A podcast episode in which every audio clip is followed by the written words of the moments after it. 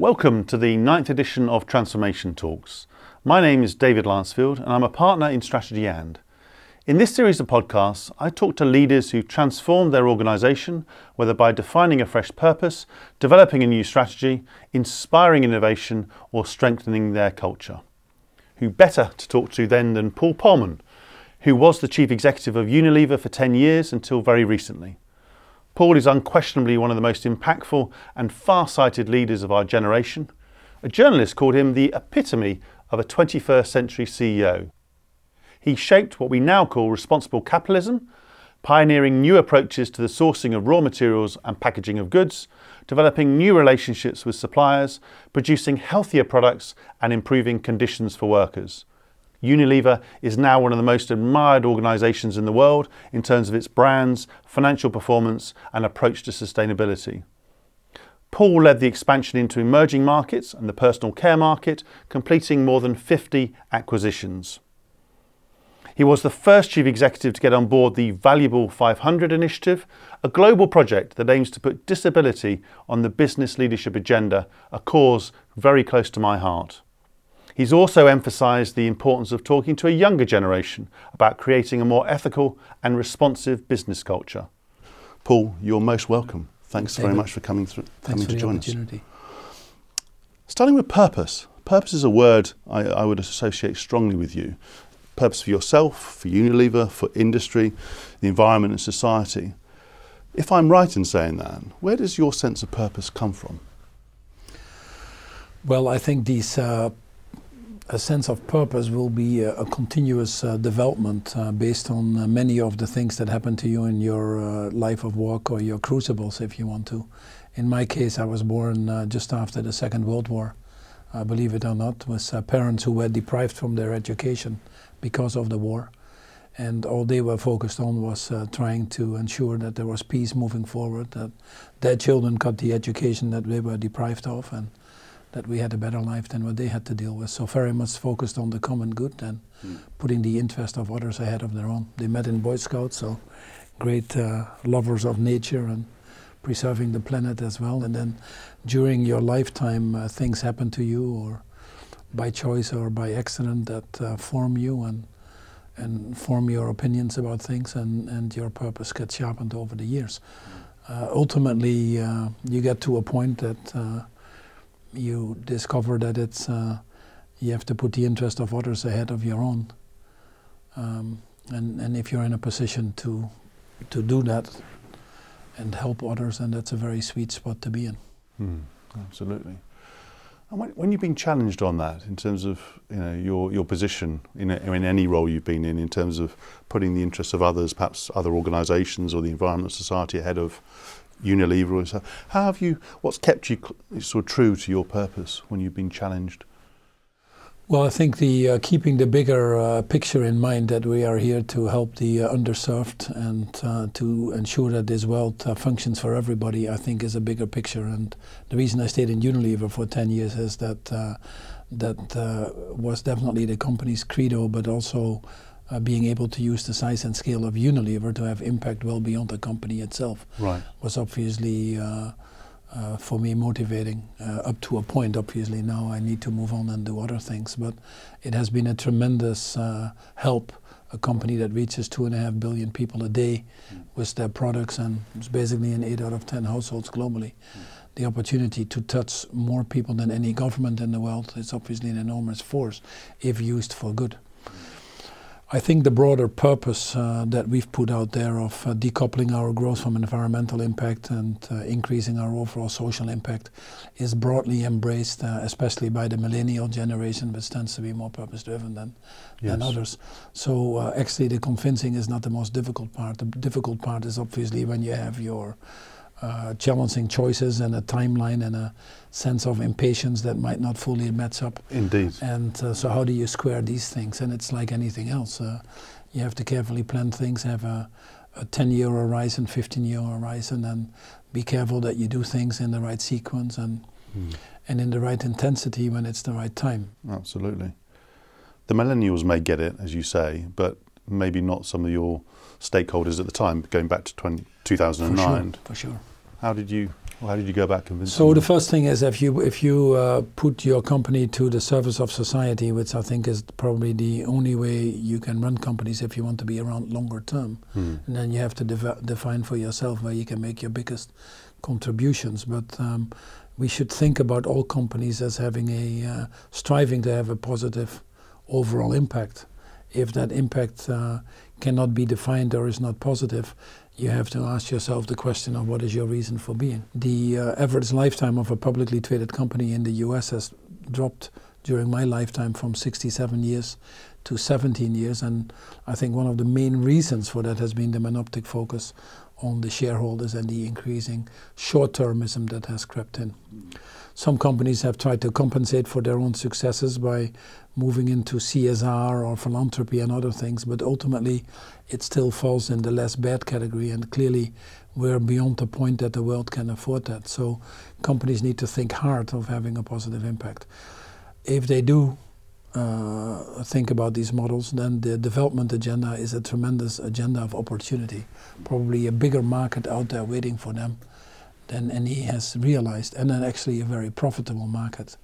So getting companies into this shift in mindset from moving to corporate social responsibility (CSR) Yes. to what I call RSC, uh, responsible social corporations, Yes. is perhaps a big step, but very rewarding if you do that. So there's no reason why companies can't be more human either, and we somehow forgot that. Mm. So bringing companies back to humanity, what we're all about, making positive contributions, trying to do that every day a little bit more, uh, guarantees not only your long-term uh, reason for being, but also your financial success. And fortunately, or unfortunately, if you would argue both ways, but fortunately, we can prove increasingly so that companies that uh, run a more responsible, uh, you know, um, business, uh, more environmental, socially responsible, investors who follow the ESG principles Mm. also now get the higher returns. Yes. And the reason I say unfortunately at the same time is because I think we've waited too long to address some of these burning issues, and we're at a point right now where the cost of not acting on issues like poverty or food waste or climate change is actually higher than the cost of acting, hence the attractiveness of the financial proposition. Indeed. Anchoring and that for the anchoring it in the financial proposition is critical, right? To get to get people who may be sceptical or just not moving. But in, in the journey you just sort of talked talked through, what was what was the hardest moment? Um, not necessarily in terms of your purpose, which clearly comes through, but your mindset. But um, if you like, you're, you were going against prevailing wisdom or practice. So what was the hardest part when it? I became CEO in end 2008, early 2009, which was the height of the financial crisis, and then coming in from a company uh, into a company that you haven't worked on is obviously a challenge. What we saw was that as a result of the financial crisis, most of the companies were hunkering down, cost savings programs, etc. Mm. I was fortunate enough that uh, Unilever was not in such a solid state, hadn't grown, so we we put another strategy out there, one of uh, of uh, growing the company and uh, having a broader impact, environmental, social, and economical. And uh, so our strategy was probably already more differentiated from the rest. Since I wanted it to be anchored firmly in the Sustainable Development Goals and, and the development program, if you want to, uh, we could not do that with the Mynoptic focus on quarterly reporting. So one Yes. of the first things I had to do was not only send a signal but create space for people. And we abolished quarterly reporting, we abolished guidance, Yeah. and we sent a clear signal that we were there for the longer term. That obviously attracted a lot of skeptics or cynics. Stock price actually went down 8% because people thought bad news would be coming if you do these things, but bit by bit we gained that credibility. Then within the programs that we've put out, which is really uh, decoupling our growth from environmental impact, increasing the overall social impact. Uh, the most difficult thing is obviously uh, internally uh, getting everybody on board and aligned behind a program like that, but also providing the capabilities to deal with some of these tensions, these trade offs, the things that you can't handle right away but might do later, capabilities that need to be built. But more importantly, externally, it's probably a bigger challenge because many of these objectives we set were so audacious that uh, from the beginning we already made clear that we could never do those alone and that it involved these partnerships and these partnerships require trust require transparency. And that's difficult even for companies like ours Uh, one of the reasons we put 50 targets out there is create that trust and transparency. But it's not that easy. And to really get to the bigger changes of impact for humanity, even a company like Unilever alone could not do that. So the bigger challenge has been how to drive these more transformative changes beyond the company, get industries aligned, redefine what is competitive and pre-competitive. How do you move a whole industry out of deforestation? How do you move a whole industry in a circular to a circular economy? How to get out of plastic issues that we see now? Uh, no individual company can do that alone. So to form these alliances increasingly with government, civil society, and private sector is obviously hard work, but it's an absolute must if we want to solve the issues that we're currently facing. Absolutely. I see a, number of organisations talk about being more open, more networked, whether it's through partnerships, alliances, but actually their practice is sometimes, whether consciously or unconsciously, more proprietary. I, they set the terms of the agenda. How, how did how did you shift um, that that practice to become more partnership led to tackle the big problems? What what shifted you? Well, the issues of poverty, or the issues of food security, or the issues of climate change, uh, which is one of the biggest intergenerational crimes we're about to commit, are not proprietary to any company or another. Um, so in this we are together, and uh, if we don't solve these issues together, none of us will benefit. Mm and it's obviously uh, we're seeing the symptoms of that on a daily basis. So how can we uh, broaden that circle and create these tipping points is very much on on my mind. Mm. So um, how you go about that is obviously not easy.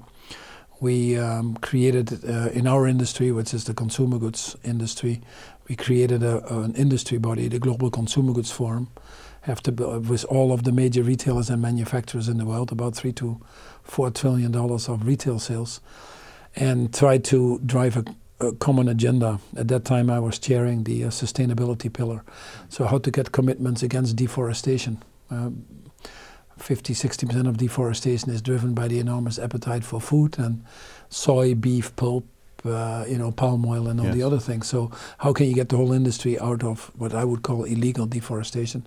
Absolutely crucial for climate change. How can you get the whole industry to sign up to uh, human rights standards like the Ruggie framework? Uh, these are things that are hard work, and, and uh, since you deal with companies from all parts of the world, sometimes the perspectives are different, the timelines might be different. So um, uh, it is doable but uh, and we're moving in the right direction, I would say, on many of these issues I've just briefly talked about. But at the end of the day, it's uh, the skill and impact that counts, and that's where we're still falling hmm. grossly short. Sobering. Um, you talked earlier, Paul, about uh, intensity. Uh, intensity of working at certain times of any change, whatever you call it, change, transformation, in your leadership, working out when to get really stuck in, when to take the foot off the gas, when to empower versus lead.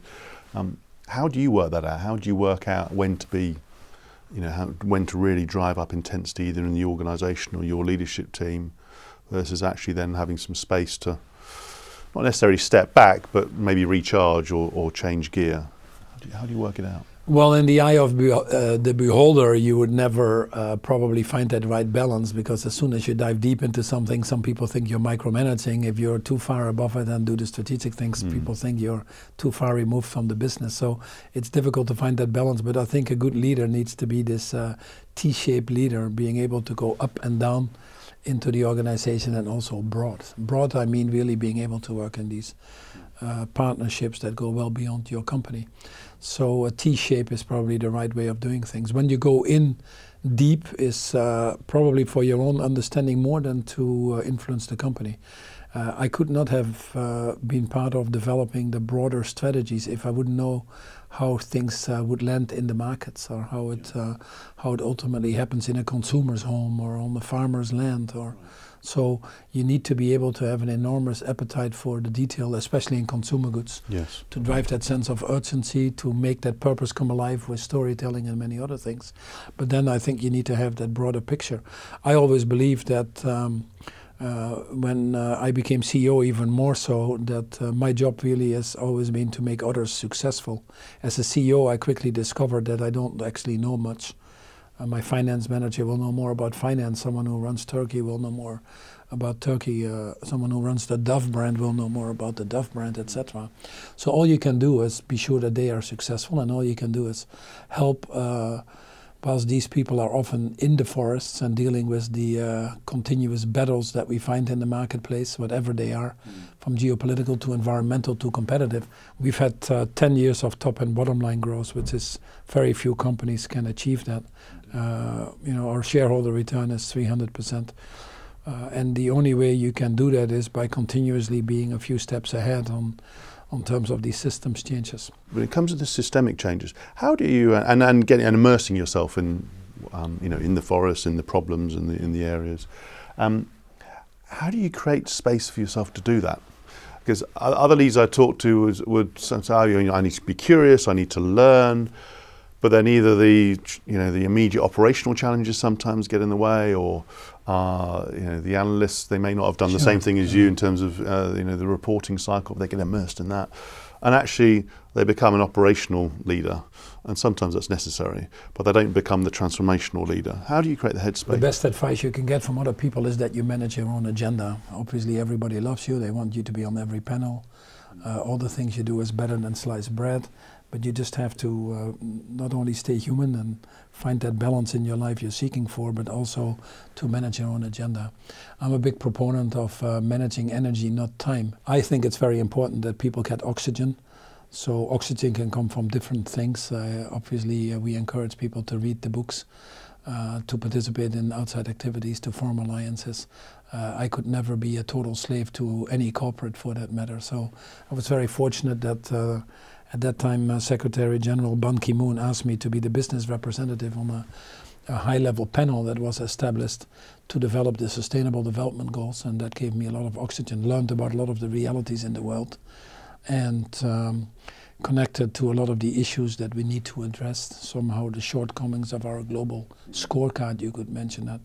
And the more I learned about that, the more I also thought, well, you know, isn't it the responsibility of the private sector to be a solution provider? Uh, governments are clearly paralyzed in today's environment. That's a reality that we can be cynical or bitter about, but it's better to be realistic about that. And uh, increasingly, you need the private sector to help unlock that political process. Yes the funds that are needed to develop, to implement a sustainable development agenda now to alleviate poverty are way beyond the means of any government. So yes, you need the private sector to step up, and it's in the interest of the private sector. When they do that, they not only get validity or reputation, attract the right people. They might even discover that they can lower costs and risks. But above all, it's an enormous area of opportunity. When you have two and a half billion people not having access to sanitation and and hygiene, that's an enormous opportunity. So a brand like Domestos, which is a, a, great toilet cleaning brand, has as an objective to build 25 million toilets. But by simply doing that, it's motivating. They get closer to the real issues. Their uh, R&D and, and innovations become more relevant. And surprise, surprise, these brands tend to grow faster, and that's what we've seen with Unilever. Brands with a strong sense of purpose tend to do better, not only in top line growth but also in profitability because they're relevant. And I think we're moving quite rapidly into an environment where, especially the millennials, are more purpose driven, where more and more people understand what needs to be done and will embrace uh, these brands that provide these solutions. So uh, it's hard work because the expectations change uh, continuously. But I think uh, what your role is as a leader is to not only do well when your company is there, but be sure your company does well 10 years after you leave. And and that's what we've worked on in our portfolios, in bringing purpose to the company, in changing the quality of the people and making it an employer brand in most of the countries that we operate in. Then, if you have uh, smart people in your company, they will figure out any of the challenges, which are enormous nowadays. You know, you can have an Arab Spring, you can have a climate change or natural disaster now every minute in every part of the world uh, your, your supply chains disrupted. What people now have to deal with in running these businesses, you could it, it's impossible to capture that in rules, laws, or regulations. So you have to create principle-driven organizations, uh, purpose-driven organizations, yes. which are your true north or your beacons to go by, and that gives you the confidence that provides the glue and the trust for these companies to operate in in what is increasingly complex environments and the, and the, the scale, as you say, the scale of in your case Unilever, the complexity of the issues, and the, as you say, the diversity of different situations, geopolitically, industry dynamics, consumer dynamics. Um, means that you have to tailor. You have to tailor. You have to change.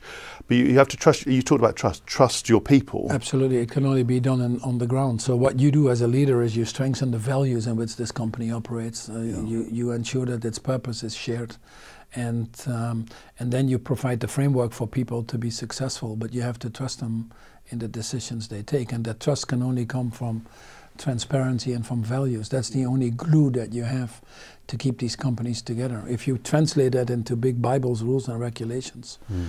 um, you stifle innovation. And on on that on that trust perspective, without the micromanagement and the big rule book, how do you get how do you get the trust with accountability? Because you speak to some or you hear you speak to some leaders and you hear from them and they set out a big purpose often not granular enough they then underneath it actually put lots of rules and sure. rules in place and sometimes that's down to their lack of confidence in themselves mm. sometimes it's they they're not quite clear on how to translate the purpose into the day to day but how did, how did you or how do you think about accountability then? So you set the parameters, you empower the people, but there has to be accountability. Right? Oh, for, for, sure. For, for, but um, I think about it at different levels. But there indeed there are too many who uh, talk the talk but not uh, walk the walk, and mm.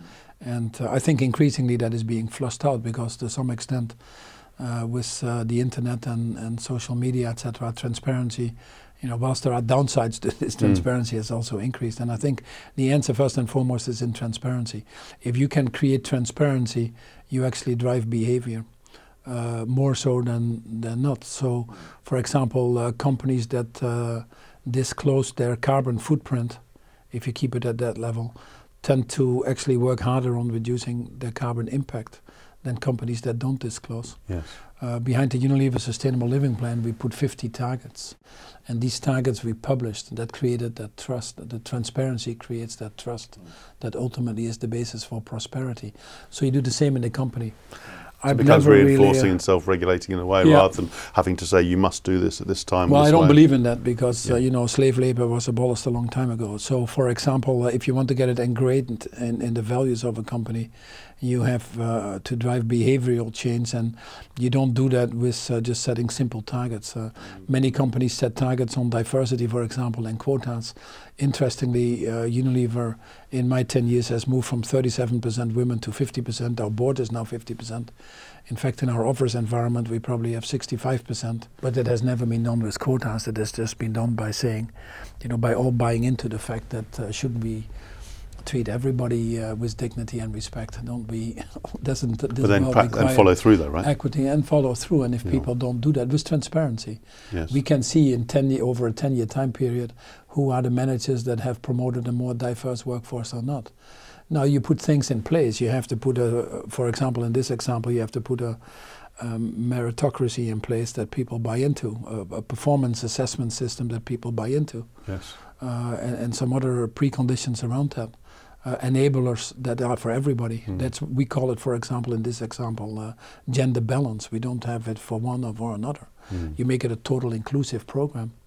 Uh, that's uh, and and um, the the more you you do that in a transparent way, uh, we would uh, make clear where one organization is in, in one country as versus another country. You actually drive that behavior automatically. People don't want to be on the bottom of a list. If the systems are fair and you provide transparency, it actually drives uh, behavior. Yeah. Um, and, and as you rightfully said in your introduction, that total inclusion, which really should drive humanity if we want it to function long term, also has to be in organizations. So it's gender balance is there, but um, I'm glad you you also as an organization and personally are a big supporter of the valuable 500 that we have uh, yes. created with uh, Caroline Casey's leadership, because there are 1.3 billion people with uh, with disabilities. I call it disabilities, uh, different abilities. Some people call them handicap, but but uh, people with disabilities in this world that that would be 15% of the workforce, uh, the world's population. But you will find barely one percent in a company, yep. and it can happen to all of us tomorrow. So one of the reasons I champion, amongst other things uh, disability is just to be sure that we create these inclusive societies, which is also the driver for me of working on the development agenda. Yeah. So my son is severely disabled, and you hear all the labels all the time.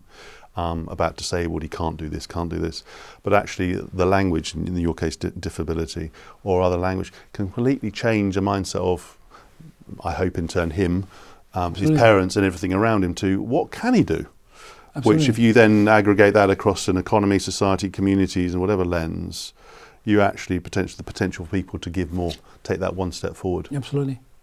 It's not the people that we call disabled that are disabled.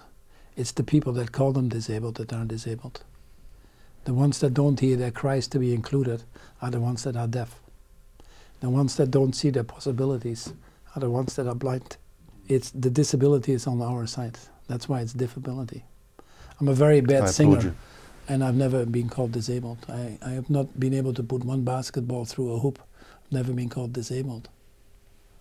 So, you know, uh, we, we can only make the world function if we have um, dignity and respect for every individual in this world, if we strive for equity, not equality, but equity, and if we operate with a high degree of compassion, which means putting ourselves in the shoes of the people that uh, have not been as fortunate as we have. And if we don't do that and, and drive these values of humanity, we slowly erode over time our reason for being. It's very, it's very dangerous. That's also why we have to speak out very firmly when people challenge that, as we've seen with some politicians lately. If we don't do that and we stay silent, we become complicit to the same crime.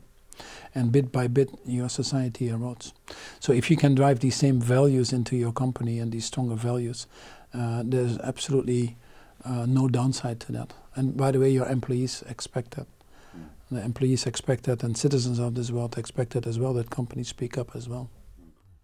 So if you were, if you were um, coaching uh, a, a new CEO in a, in a large organisation, um, and coaching them on how to, how to use their opportunity wisely, carefully, thoughtfully.